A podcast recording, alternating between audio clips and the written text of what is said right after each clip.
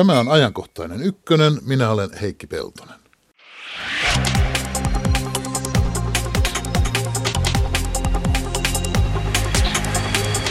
Nyt loppui vatulointi. Juha Sipilän hallitus ottaa vallan käsiinsä ja lupaa tiukkuutta ja niukkuutta. Hetken kuluttua arvioidaan hallitusohjelmaa koulutuksen sekä sosiaali- ja terveysasioiden näkökulmasta. Kuukautiset ovat luonnollinen osa naisen elämää, mutta silti edelleen kiusallinen ja tabu-aihe monelle. Tästä seuraa vakavaa harmia miljoonille tytöille ja naisille maailmassa. Tänään on kansainvälinen kuukautispäivä. Me puhumme niistä puolen tunnin päästä. Radio yhden lähetysikkuna on auki. Tervetuloa ajankohtaiseen ykkösen Vertti Kiukas. Kiitos. Pääsihteeri sosiaali- ja terveys rystä, sosiaali- ja terveysalojen järjestö- ja kattoorganisaatiosta. Juuri sieltä. Ja tervetuloa Olli Luukkainen, opettajien ammattijärjestön OAJin puheenjohtaja. Kiitoksia paljon. Juuri teidät olen kutsunut keskustelemaan hallitusohjelmasta, kun teidän edustamanne alat ovat rahassa mitattuna suurimmat, jos hallinnon läpi katsoo. Sosiaali- ja terveysmenot ovat julkisista menoista ylivoimasti suurimmat ja opetus ja koulutus selvästi toisella sijalla. Niin, että jos valtiovalta säästöjä etsii, ei ole mitenkään mahdollista näitä aloja ohittaa. Vai otitko sinä, Olli Luukkainen, todesta sen nykyisten tai perjantaista lähtien nykyisten, siis tulevien hallituspuolueen esittävän lupauksen, että koulutuksesta ei leikata? No jos noin viisaat ja tärkeät ihmiset, jotka Suomen kanssa on sinne valinnut, niin sanovat, että koulutusta ei leikata, niin pakkohan se on todesta ottaa. Ja niinhän se pitää tehdä, mutta eipä se siltä näytä. Tosin tätä pelkäsinkin, että näin siinä käy.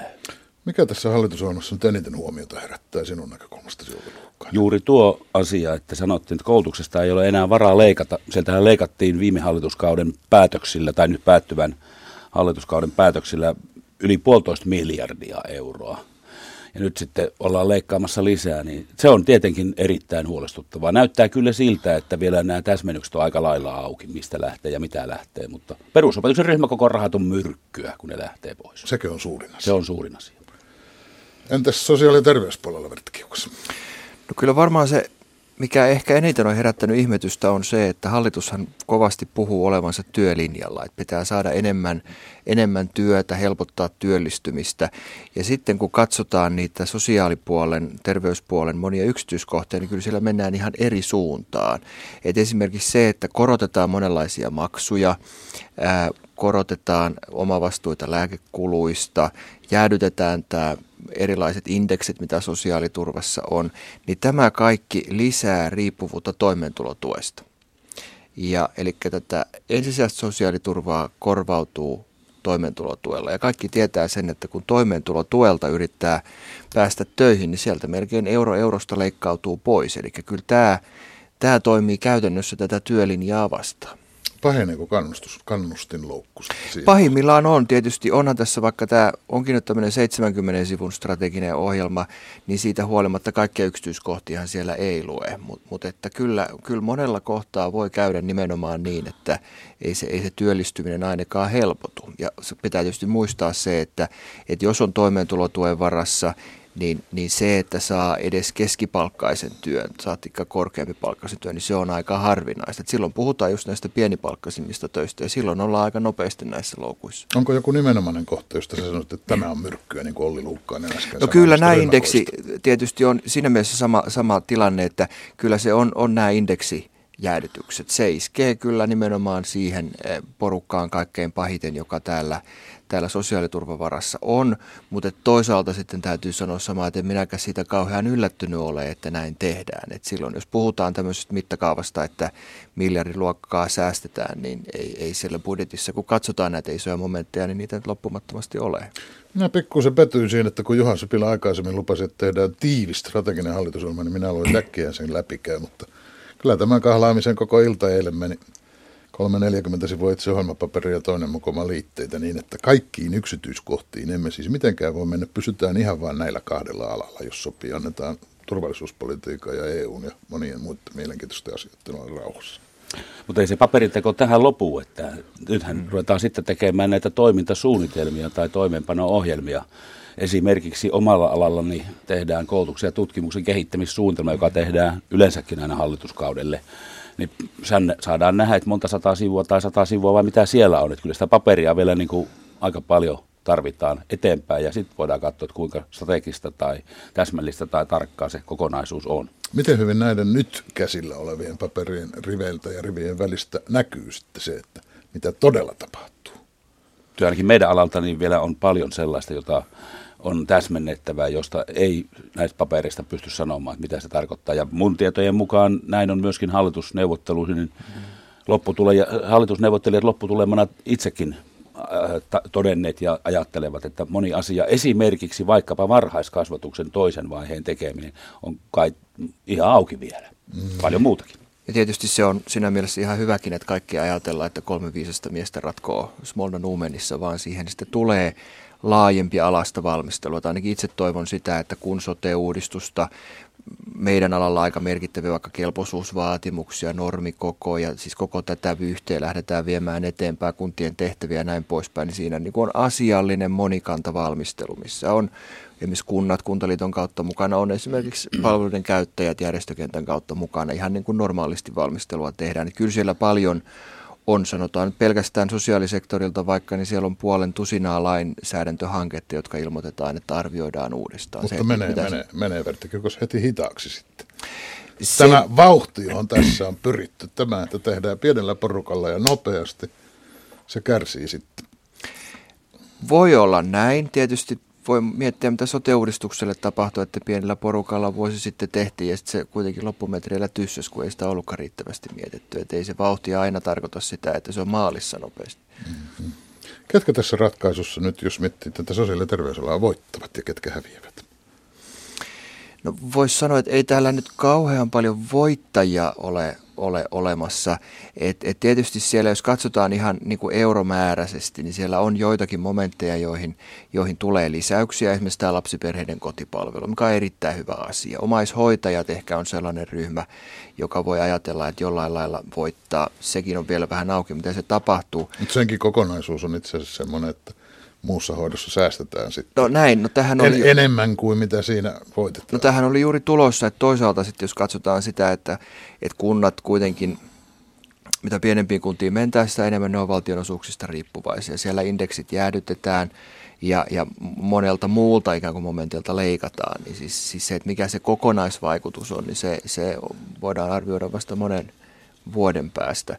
Et, et siinä mielessä voittajia on, on tässä vaiheessa – niin kuin voidaan arvioida, mutta ei tiedetä tietysti mikä se kokonaisuus vielä. Tuossa muuten tällä samalla kanavalla ykkösaamussa tänään professori Juho Saari sanoi, että hallituksen paperista, ettei niistä pysty hahmottamaan kun eri toimenpiteiden yhteisvaikutusta, kun mm, tämä kuitenkin on, kulkee tavallaan hallinnon haaroittain.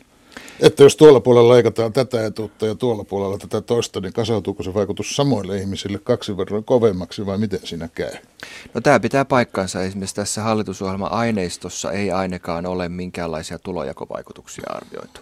Et, et ei, ei osata sanoa, että miten paljon tämä vaikuttaa minkäkin tyyppisiin perheisiin, mitä ne se niin kuin sosioekonomiset vaikutukset on. Ja, ja tämä on kuitenkin tuota, meidän järjestökentän lähtökohdasta ja sosten lähtökohdasta niin se, että, että pyritään, niin kuin OECDkin meitä kannustaa, että tuloerot eivät saisi kasvaa, että sillä alkaa olla talouskasvua haittaavia vaikutuksia, niin siis kyllä semmoinen analyysi olisi tietysti ollut ihan asiallista tehdä. Eikö sinun asiantuntija silmäsi sano, kun luet niitä läpi? No kyllä tietysti se, että se on ihan eri asia, että tekee tämmöisen yleisen sosiaalipoliittisen arvion, kuin sitten se, että, että niin kuin aidosti siis tieteen ammattilaiset katsoo, niin kuin laskee laskee vaikka THL tai Kelassa sen läpi, mutta kyllähän se, että sosiaaliturvaindeksiä jäädytetään, hyvin monia julkisia maksuja nostetaan, niin kyllä ne kaikki iskee paljon enemmän pienitulosiin kuin, kuin suuritulosiin. Ja jos etuuksia yleensä leikataan, niin niitä voi leikata mutta kuin niiltä, jotka niitä etuuksia saavat. No aivan oikein näin. Olli Luukkainen, pystyivät ne kuitenkin viisaat miehet aika yksityiskohtaisiinkin ratkaisuihin, esimerkiksi kouluasioista. Tunti lisää, tunti liikuntaa päivässä koulussa ja tämmöisiä. Niin, ja kai ovat jopa kaavailleet, että sen pitää olla iltapäivällä, mutta kelloaikaa ei ole ilmeisesti vielä ihan päätetty siellä. No, se luon, luonnostaan lankee, että ensin pannaan tietopuolisia asioita päähän koulupäivään ja sitten iloisesti kirmantaan liikkumaan.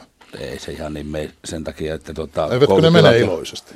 Kyllä ne menee iloisesti, kirmaavat myöskin näihin teoriaopintoihin suurin osa lapsista, mutta että koulutilat ja lukujärjestyksen tekeminen tuo omat raaminsa siihen, että pystytään varsinkin isommissa oppilaitoksissa niin rytmittämään ne asiat oikein. Mutta onhan siellä muitakin tämmöisiä plusmerkkiseltä näyttäviä asioita ainakin, digitaalisia oppimisympäristöjä ja uudistetaan pedagogiikkaa ja parannetaan koulurauhaa ja kaikenlaista. Joo, niin, ne on poliitikot päättänyt tehdä ja me jää ihmettelemään, miten se tapahtuu, kun ryhmäkokorahat vietiin pois, ryhmät kasvaa. Se on varmaan sitä uudistettua pedagogiikkaa sitten, että pannaan liikuntasaliin tunnit pidetään niitä siellä 40-50 tai jopa niin kuin erässä kaupungissa on tässä lomautuksen yhteydessä yli 70 oppilaalla, niin kyllä siinä pedagogiikka uudistuu ihan varmasti, mutta se tuskin on tavoite. Tavoitehan pitää olla oppiminen ja osaamisen vahvistaminen, elämänhallinta. Ja tämän hallitusohjelman koulutus kasvatuksen näkökulmasta, niin tämä, sanoin, että ryhmäkokorahojen lähtö on niin kuin meille sitä suurinta myrkkyä, mutta linjana – Tähän asti on varjeltu peruskoulua yleensä näissä edellisenkin kauden suurissa, todella suurissa leikkauksissa ja pienimpiä. Ja nyt iskettiin pienimpiä. Varhaiskasvatuksessa rajua meininkiä, subjektiivinen päivähoito-oikeus ja mitä kaikkea muuta siellä onkaan. Ja sitten tosiaan tämä peruskoulun ryhmäkokorahat, niin ei sitä pelkällä digitalisaatiolla paikata. Sinänsä digitalisaation panostaminen, jos, jos, jos siinä käy niin kuin me toivomme, että tämä investointiraha kohdennetaan huomattavat summat sinne digitalisoinnin edistäminen, oppimateriaali opettajien täyskoulutuksiin, se on sinänsä erittäin hyvä asia. Niin siis näistä satsattavista rahoista tämä paperi ei sinänsä kerro mitään. Mutta ei kerro, Tämä on sinun, vain sinun, sinun toiveikas ajatuksesi, joka perustuu huhupuheisiin. No, Onko näin? Kyllä mulla on semmoinen... Sanotaan, sinulla on vihje siitä, että näin tapahtuu. Sanotaan näin, että me, me ajoimme OAIna, että Suomen pitää tehdä digitalisaatiossa tiikerin loikka. Mm-hmm. Ja me ajoimme sitä, että siinä on keskeisesti oltava koko koulutusketjun mukana. Ja kun siellä paperissa lukee, että digitalisaatio vähän vaikka missä yhteydessä, myös mm, sote-asioiden Kyllä. yhteydessä, me, me lähdemme oletuksesta ja, ja ehkä mulla jotakin vihiä siinä sitten saattaa ollakin, että, että sinne myös tulee panostus sinne koulutukseen. Sitten tässä programmissa myös lisätään ja monipuolistetaan kielten opiskelua koulussa. Joo. Tota, Joka sinänsä... monipuolistaminen tässä ei nyt tarkoita pelkästään venäjän kielen opetusta Itä-Suomessa, vaan sitä, että opetettaisiin vieraita kieliä jo aikaisemmin kuin nyt. Joo, ihan jos katsotaan tällä hetkellä Suomen kielivalikoimaa, niin eihän Tampereen pohjoispuolella oikeastaan opiskella mitään muuta kuin englantia ja sitten ruotsia Suomeen. Et kielivalikoima on valitettavalla tavalla supistunut Suomessa, että tavoite on sinänsä erittäin hyvä kielivalikoimaa monipuolistettaisiin. Mutta taas sanon tällaisen vinkkelin, että itse asiassa Suomessa kielivalikoimaa on vaikka kuinka paljon maahanmuuttajien kautta, mutta me ei hyödynnetä sitä. Mutta sinänsä pitää kielivalikoimaa kyllä levittää. Siis tarkoitat, että oppilailla on äidinkielinä kyllä monia kieliä? Juuri sitä tarkoitan ja sitä pitäisi vaalia sitä äidinkielenä opittua muuta kieltä, mutta samalla turvata se, että he oppivat suomen, ruotsin kielen, siis tämä meidän valtakielet, jommankumman ainakin erittäin hyvin, niin siinä se olisi valtavaa hyötyä koko suomalaiselle yhteiskunnalle. Mutta heti jos näitä hyviä tavoitteita aletaan sitten konkretisoida, niin joku alkaa sanoa, että tämä maksaa niin paljon ja tämä maksaa näin paljon. Ja semmoisia rahoja tämä suunnitelma ei varmaan tarvitse sisältää. Juuri näin.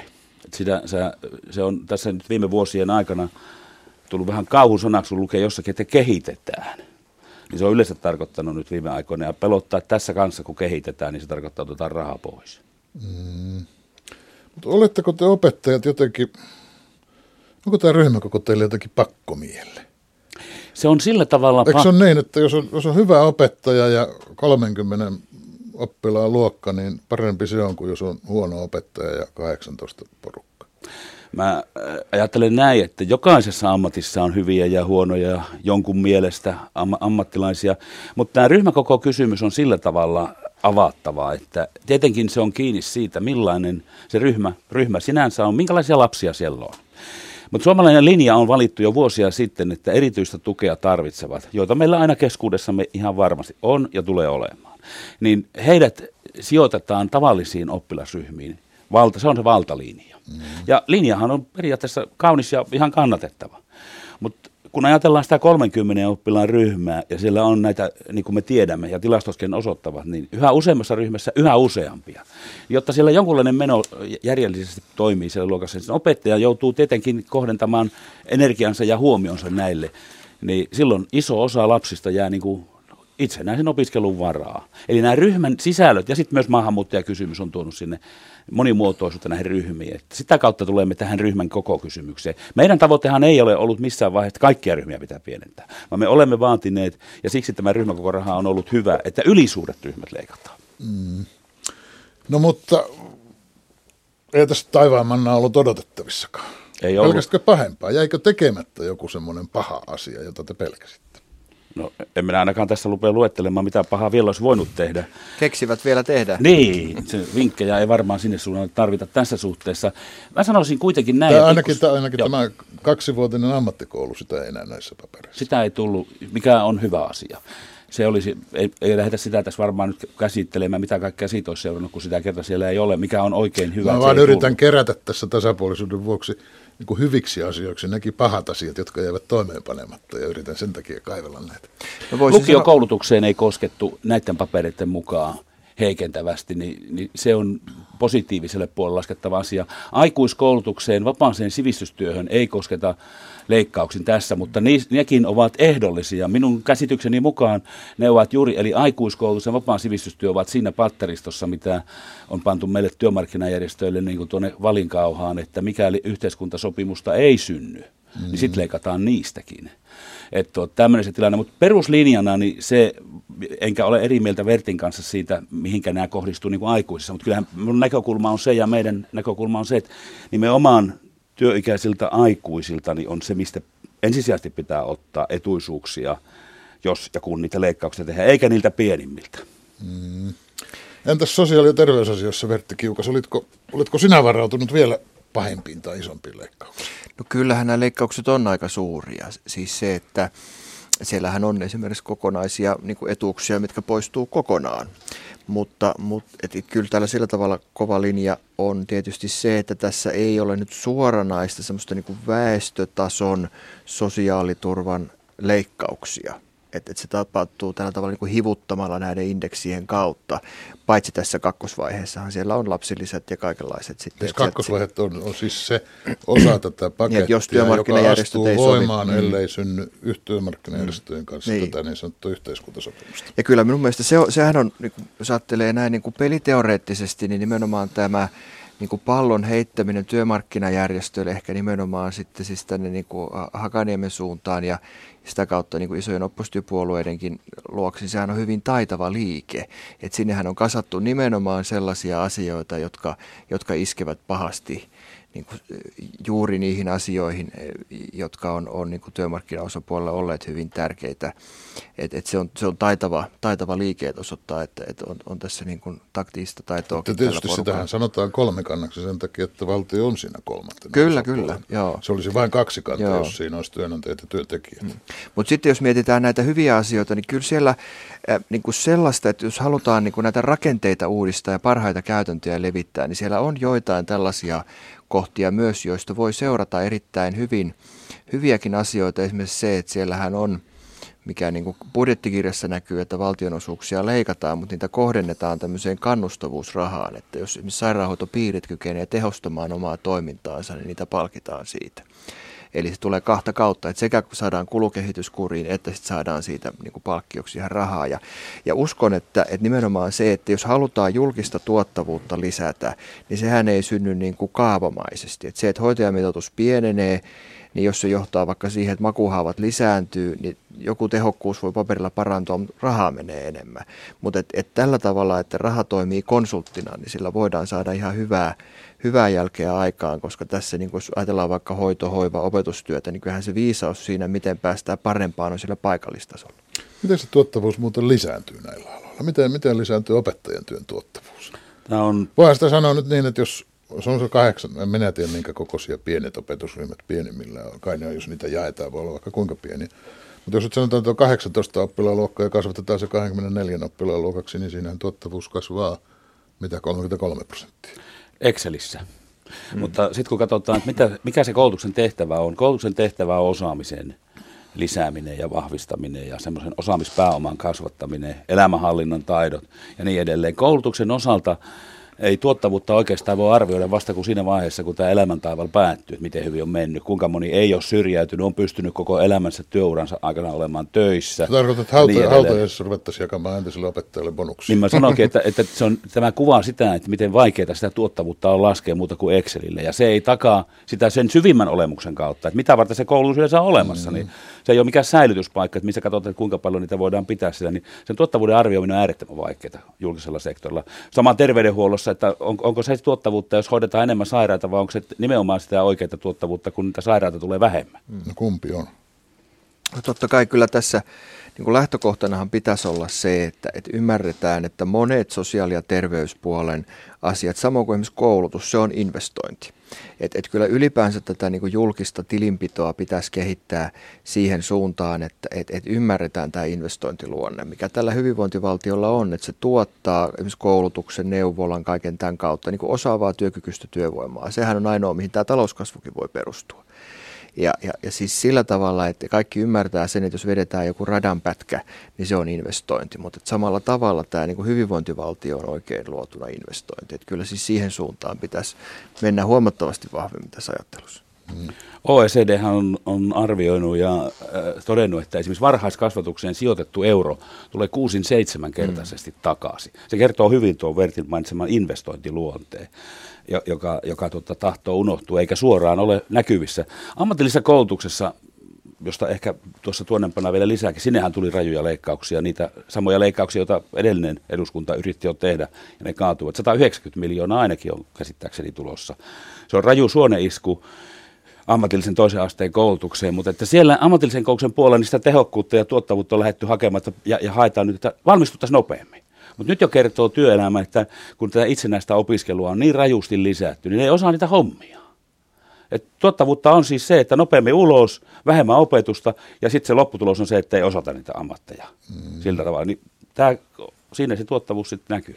Mutta te nihiloitte tämän koko tuottavuustarkastelun tässä vähitellen sillä, että sitä ei voi mitata ja ei voi mitata ja väärin mitata, niin että koko julkisen puolen tuottavuus jää kehittämättä. Ei, kyllä, kyllä tuottavuutta voidaan lisätä ja pitää lisätä julkisella puolella ja sitten nämä niin sanotut palveluketjut, että oikeat ihmiset tekevät mm. oikeita asioita, sujuvasti kuljetaan, ei hyvytytä luukulta toiselle niin edelleen, niin tällaisilla ratkaisulla ja, ja, ja sen julkisen sektorin työntekijöiden jaksamisella, niin kyllä sitä tuottavuutta on lisättävissä. Se on aivan selvää, että, että jos ajatellaan tätä sotepuolen tuottavuutta, niin kaikkein olennaisinta on se, että se palveluketju rakennetaan ihmisen tarpeiden mukaisesti, ei niin kuin byrokratian vinkkelistä, vaan se, että jos tulee kremppaa, se hoidetaan, kuntoutetaan, voimistelutetaan, leikataan ja si- sitten hoidetaan, että ihminen on sen jälkeen työkykyinen ja palaa niin kuin ikään kuin tälle debit-puolelle tässä kansa, kansakunnan tilinpidossa. Että, et, et siinä, siitä se on, että se on kaikkein kalleinta, että ihminen menee luukulta toiselle eikä saa apua mistään. Ja siinä täytyy tietysti muistaa se, että et, et 10 prosenttia potilaista, asiakkaista siis tuottaa valtaosan sotekustannuksista.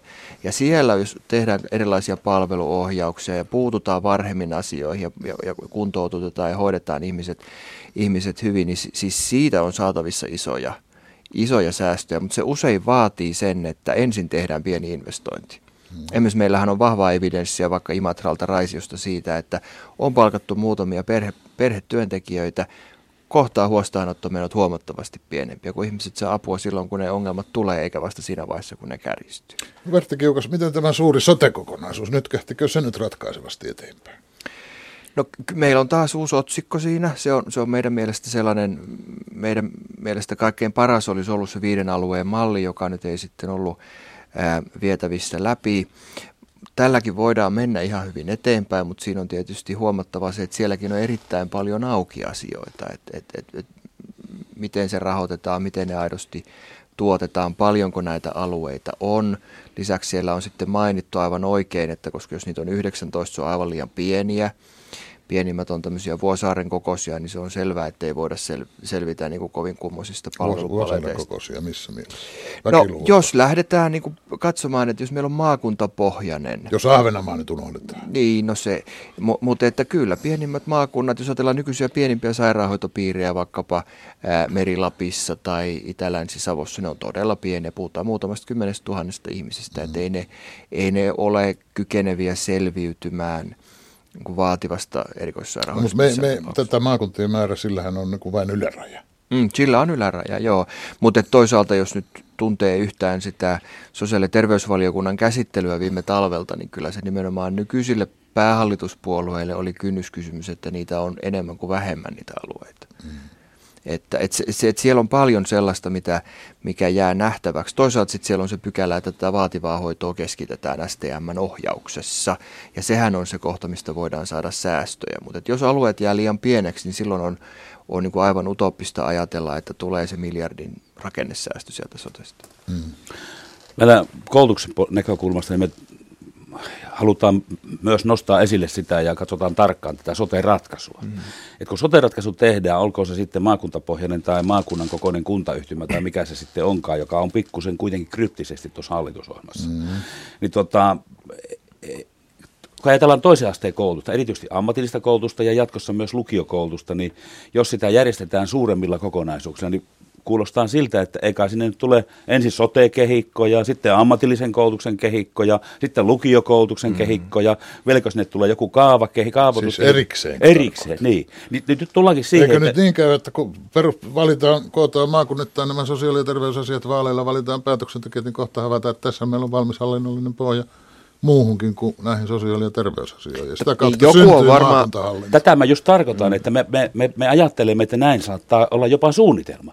Ja silloin kun sote ja väestörakennetta katsotaan ja ihmisen terveystilannetta Suomessa, niin se sote ei, niin kuin, sen tarve ei vähene. Ihmisten eliikää kasvaa, lääketiede menee eteenpäin, niin me pelkäämme, että jos se tulee se yksi kehikko, ne lyödään yhteen, niin mm. koulutus on se, joka maksaa se mutta keskeistä tässä minun mielestä olisi se, että tämä olisi niin avoin prosessi. Että olen varma siitä, että, että kannatusta sille, että tämmöiselle maakuntatoimijalle tai väliportaalle kasataan niin kaikenlaisia tehtäviä. Mutta se ei voi tapahtua niin, että se luodaan niin soten tarpeisiin ja sitä muu hivutetaan sinne sisälle, vaan sitten se pitää olla avointa ja suunnitella aidosti niin, että se toimii, koska muuten siitä ei tule hyvää jälkeä. Mutta muutenhan sitten tulee ihan nykyisen kaltainen kuntayhtymäsysteemi, jos yhdelle asialle, joka asialle perustetaan oma tämmöinen – ikään kuin kuntainliitto, se on se nyt sitten isompi ja maakunnan kokonen tai ei.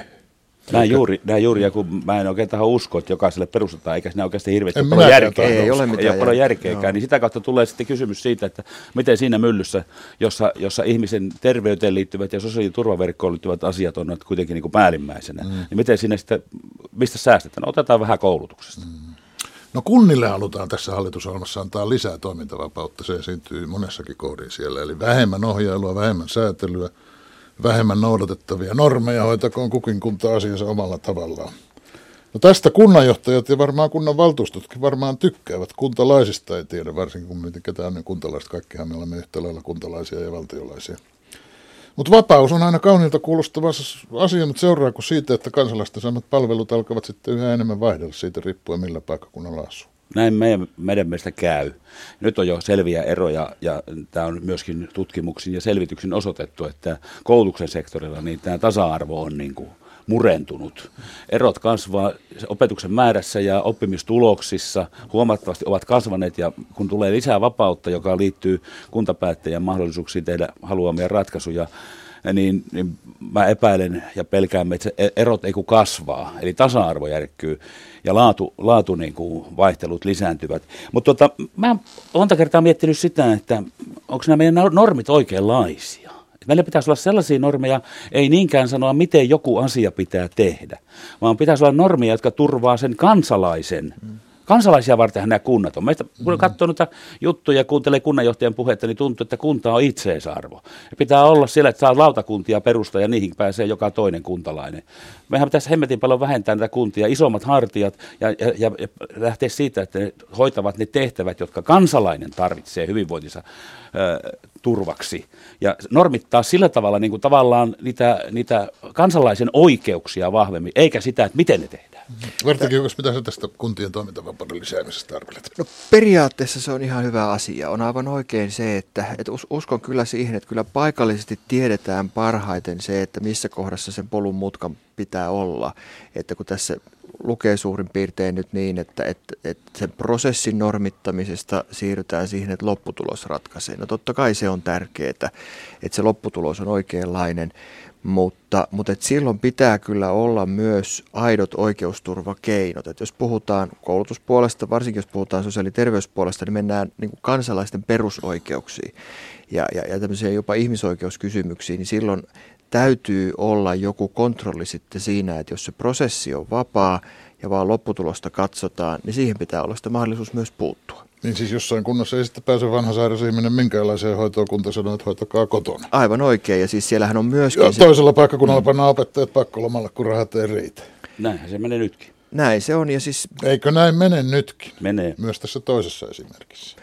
No meillähän on esimerkiksi se tiedossa, että aluehallintovirastoihin tehdään entistä enemmän, enemmän valituksia sosiaali- ja terveydenhuollon asioista, ja me tiedetään se, että yksikään aluehallintovirasto ei määräajassa, annetussa määräajassa ratkaise niitä valituksia. Mm. Ja nyt jos ei, kun prosessista ei, ei säädellä mitenkään, vaan lopputulos, että kun, jos lopputulos on huono, niin, niin on aivan kohtuutonta sitten, että kuukausitolkulla joutuu niin odottamaan sitä, että, että joku puuttuu siihen. Että, että ihan tämmöiseen täydelliseen vapauteen, jos, jossa niin kuin kunnat vaan valvoo itse itseään, niin, niin en usko. Tässä me ollaan ruodittu tätä hallitusohjelmaa, niin kyllä nyt yksi asia pitää sanoa myöskin positiivisena, että hyvä, että tehtiin päätöksiä. En tarkoita nyt, että onko vatulointi oikea sana, että sitä on vähennetty vai ei, mutta että päätöksiä pitää tehdä ja päätöksillä pitää mennä eteenpäin, mutta tämä vaikutus kansalaisten arkeen niin on se juttu, mikä pitää, pitää nyt sitten niin kuin tarkkaan analysoida ja katsoa, kun niitä päätöksiä sitten joudutaan kuitenkin reivaamaan. Sanokaa hyvin tiiviisti molemmat, onko tässä Sipilän hallituksen ohjelmassa jotakin semmoisia kipeitä kohtia, joiden muuttamiseksi te aktiivisesti yritätte vaikuttaa verttikiukossa? Se, että nämä sosiaaliturvan leikkaukset jollain lailla kohtuullistetaan. Olli Luukkainen nuorten lasten asema, varhaiskasvatus, lainsäädännön toinen vaihe on auki. Se pitää saada ja tehdä se erittäin hyvin. Mutta myös muitakin toki tarpeitilla on. Selvä. Kiitos Olli Luukkanen, kiitos Vertti Kiukas. Kiitos. kiitos.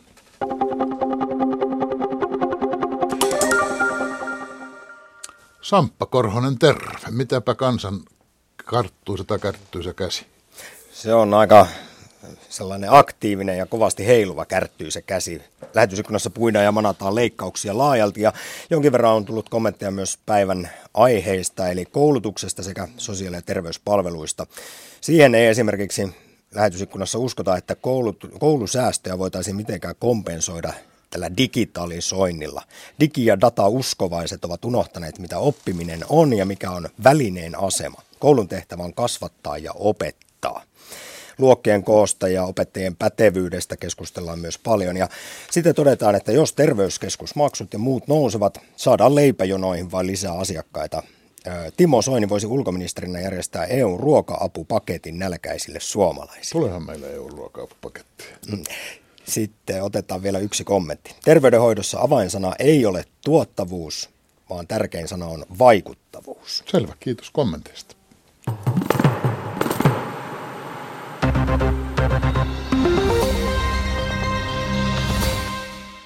Siellä on kipeitä päätöksiä liittyen koulutukseen, opiskelijoihin, työttömiin, lapsiperheisiin ja niin edespäin. Se sisältää totta kai suoria säästöjä ja se sisältää yliopistojen indeksijäädytyksiä.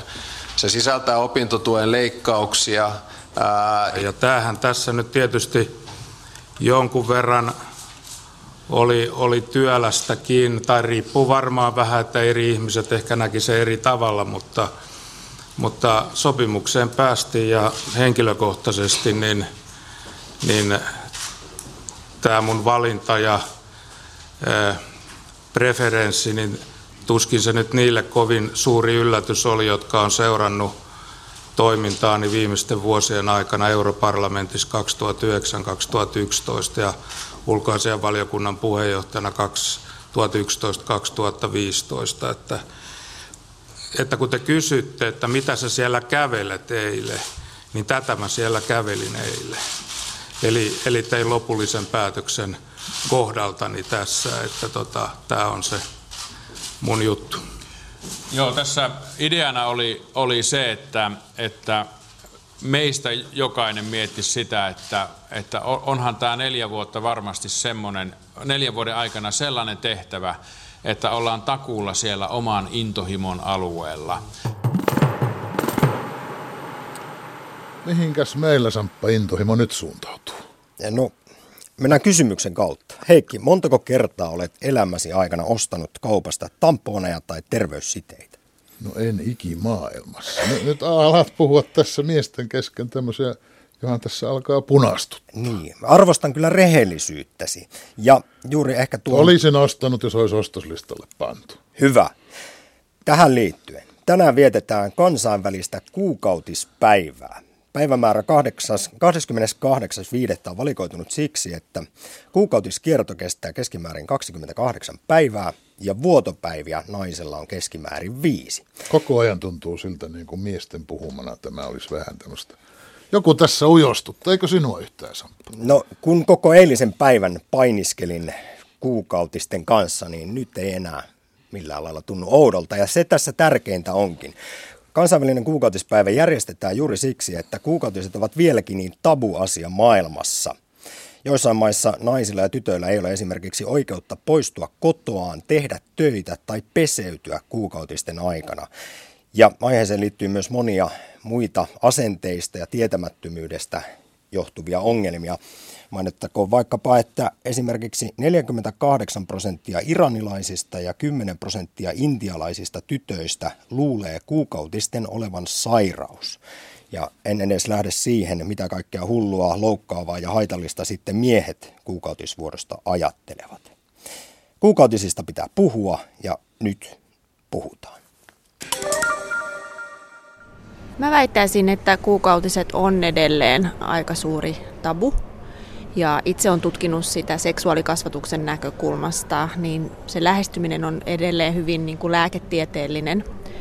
Eikä, eikä ehkä niin paljon keskitytä niihin kulttuurisiin merkityksiin, mitä kuukautisiin liittyy. Et siinä mielessä se on, on edelleen aika häpeällinen ja semmoinen tabu ja väittäisin, että aika monelle tytölle tulee vielä yllätyksenä. Ja voisin olettaa, että niin kun esimerkiksi miehet häpeää ostaa kuukautissuojia kaupasta ja, ja näin, että ja sitten myös vanhempien näkökulmasta, että tässä olisi mun mielestä hyvä muistaa myös vanhemmat, että miten seksuaalikasvatuksessa huomioidaan myös vanhemmat, että ei kaikilla ole niitä työkaluja, miten näitä asioita pitäisi kotona käsitellä. Tänään 28. toukokuuta vietetään kansainvälistä kuukautispäivää. Sen tarkoituksena on tabujen rikkominen ja tietoisuuden lisääminen. Ja tätä tarvitaan, koska suhtautuminen kuukautisiin on edelleen ympäri maailmaa enemmän tai vähemmän negatiivista, mikä haittaa miljoonien naisten elämää niin terveyden, talouden kuin koulutuksenkin osalta. Esimerkiksi UNESCO arvioi, että yksi kymmenestä murrosikäisestä tytöstä Afrikassa on poissa koulusta kuukautisten takia, ja osa lopulta myös lopettaa koulun käynnin. Joissain maissa, kuten Pakistanissa, on puolestaan edelleen käytössä erityisiä kuukautistaloja, joihin naiset eristetään tämän niin sanotun epäpuhtauden aikana. Kaiken kaikkiaan ongelmien voidaan sanoa kiteytyvän kahteen asiaan, puutteelliseen valistukseen ja kuukautishygieniaan. Suomessa asiat eivät ole tietenkään näin huonosti, mutta parannettavaa löytyy meiltäkin, esimerkiksi asenteissa. Tutkija Veronika Honkasalo nuorisotutkimusseurasta toteaa, että tämä näkyy kulttuurissamme monin tavoin.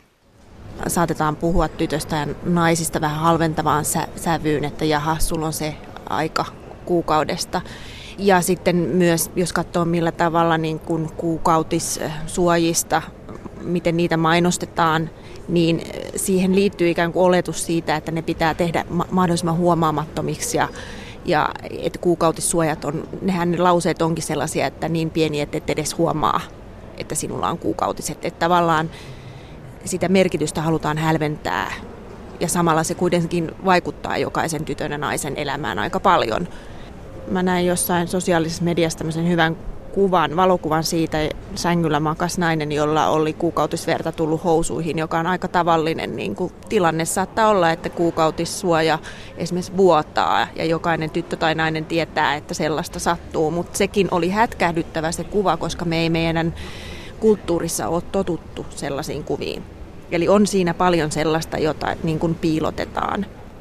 No Veronika Honkasalo, yksi erityinen piirre tässä on se, että negatiivista suhtautumista kuukautisiin on kaikissa suurissa uskonnoissa, aina islamista buddalaisuuteen. Raamatussakin sanotaan muun muassa, että kun naisella on kuukautisvuoto, hän on epäpuhdas seitsemän päivää ja se, joka sinä aikana häntä koskettaa, on epäpuhdas iltaan saakka. Ja kaikki, minkä päällä nainen kuukautistilansa aikana makaa tai istuu, tulee epäpuhtaaksi. Näiden lisäksi löytyy paljon muitakin lauseita ja sitten vielä lopuksi käsketään papin uhraamaan kyyhkyjä naisen saastaisen vuodon takia.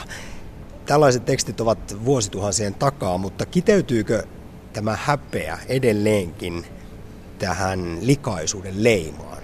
Onko tässä sellainen stigma? No ylipäätänsä voisin ajatella, että tämmöinen niin kuin vuotava naisruumis on jollain tavalla semmoinen niin kuin häpeällinen asia, jota ei käsitellä hyvin mitenkään hirveän avoimesti. Että sama, sama on niin kuin synnyttävän naisen kohdalla tai juuri synnyttäneen. Että eihän me, meidän kulttuurinen kuvasto ei kerro sitä, mitä naisruumille siinä oikeasti tapahtuu. Että, että tämmöiset vuodot, niin ne on piilossa. Että sillä tavalla mutta ehkä, ehkä meillä kuitenkaan ei enää, enää niin kuin tässä maailmassa ole jos puhutaan nyt suomalaisesta yhteiskunnasta, niin välttämättä sellaisia tilanteita, joissa koettaisiin, että se nainen ei voisi tehdä tiettyjä asioita. Siis jossain määrin varmaan on, mutta että jos ajatellaan sitten globaalisti, niin kyllä niin kun tämä tilanne edelleen hyvin monilla tytöillä on. Ja, ja kyllähän kuukautiset liittyy myös siihen, että, että se tietty hygienia taso pitäisi olla saatavilla ja se pitäisi myös suoda et, et kyllä tähän liittyy edelleen paljon semmoista stigmaa ja tabuja myös. Mulla oli vasta mensiksetkin ja siksi mä en ole viittinyt käydä uimassa enkä teilläkään pitkiä aikoja. Ai siksi kun sä et ole käynytkään? Mä luulen, että sä oot suuttunut mulle jostakin. No mistä mä nyt sinuun? Mä oon niiden aikana hirveä hermo. Piikit jokaista lähellä olevaa ja hiko on kamalasti. Onks mä sulle koskaan kertonut, miten kauheasti mä pelkäsin, kun ne tuli mulle ekaa kerran? Mä luulin, että mä oon vakavasti sairas. Kyllä, mäkin pelkäsin, vaikka mä tiesin, ettei se mikään sairaus varsinaisesti ole. Näin puhuttiin vuonna 1972 TV-ohjelmassa Olen 12-vuotias. Ainoa aika, jolloin kuukautisiin suhtaudutaan monessa kulttuurissa myönteisesti ja jopa juhlallisesti, on kun ne ensimmäisen kerran alkavat kun siis tytöstä niin sanotusti tulee nainen. Tämän jälkeen juhlinta jää kuitenkin ja todellakin vähemmälle. Mitä asialle sitten voisi tehdä, että tabuisuus ja stigma murenisivat edes jonkin verran kuukautisista? Että miehistäkin kaikki kehtaisivat ostaa vaimolleen tamponeja kiusaantumatta? Nuorisotutkija Veronika Honkasalo.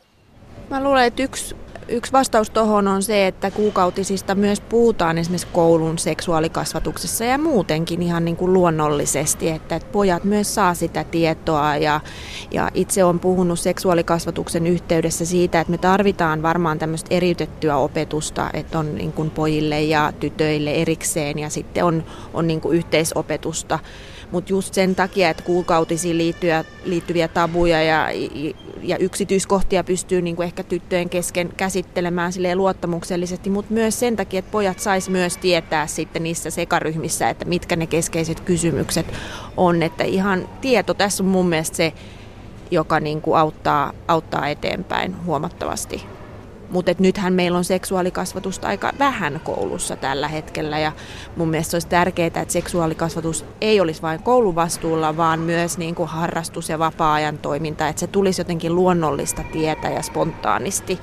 Et, et nuorethan keskustelee sitten keskenään hyvin paljon näistä, että se vertaisoppiminen on, on vahvaa. Ja, ja tässä sitten taas populaarikulttuurilla ja medialla ja sosiaalisella medialla on iso merkitys ja ja kyllähän niin kuin pojat ottaa esimerkiksi yhteyttä tuonne nuorten puhelimeen ja, ja, ja myös kysyy näistä asioista itse aktiivisesti. No jos väännetään ihan rautalangasta, niin onko jotain, mitä meidän miesten pitäisi ymmärtää kuukautisista, mitä me emme ole vieläkään kaikki tajunneet? No ihan miesten niin kuin kaikkien aikuisten pitäisi tietää ja ihan niin kuin jos ajatellaan nuoria tai tyttöjä nyt erityisesti, niin kuukautiskivut on esimerkiksi semmoinen aika vaiettu aihe, että siitä välttämättä ei ole tietoa tarpeeksi kouluissa, että et, et, tytöllä saattaa olla ihan siis oikea syy olla pois, poissa koulusta. Ja, ja, että ne, ja myös se, että tavallaan, että jos puhutaan usein siitä, että miehet eivät osaa niin kuin asettua siihen synnyttävän naisen asemaan, miltä se synnytyskipu tuntuu, niin ehkä samanlainen ongelma on näiden kuukautiskipujen kohdalla, että ei osata niin kuin samastua siihen, että minkälaiset ne voi pahimmillaan olla.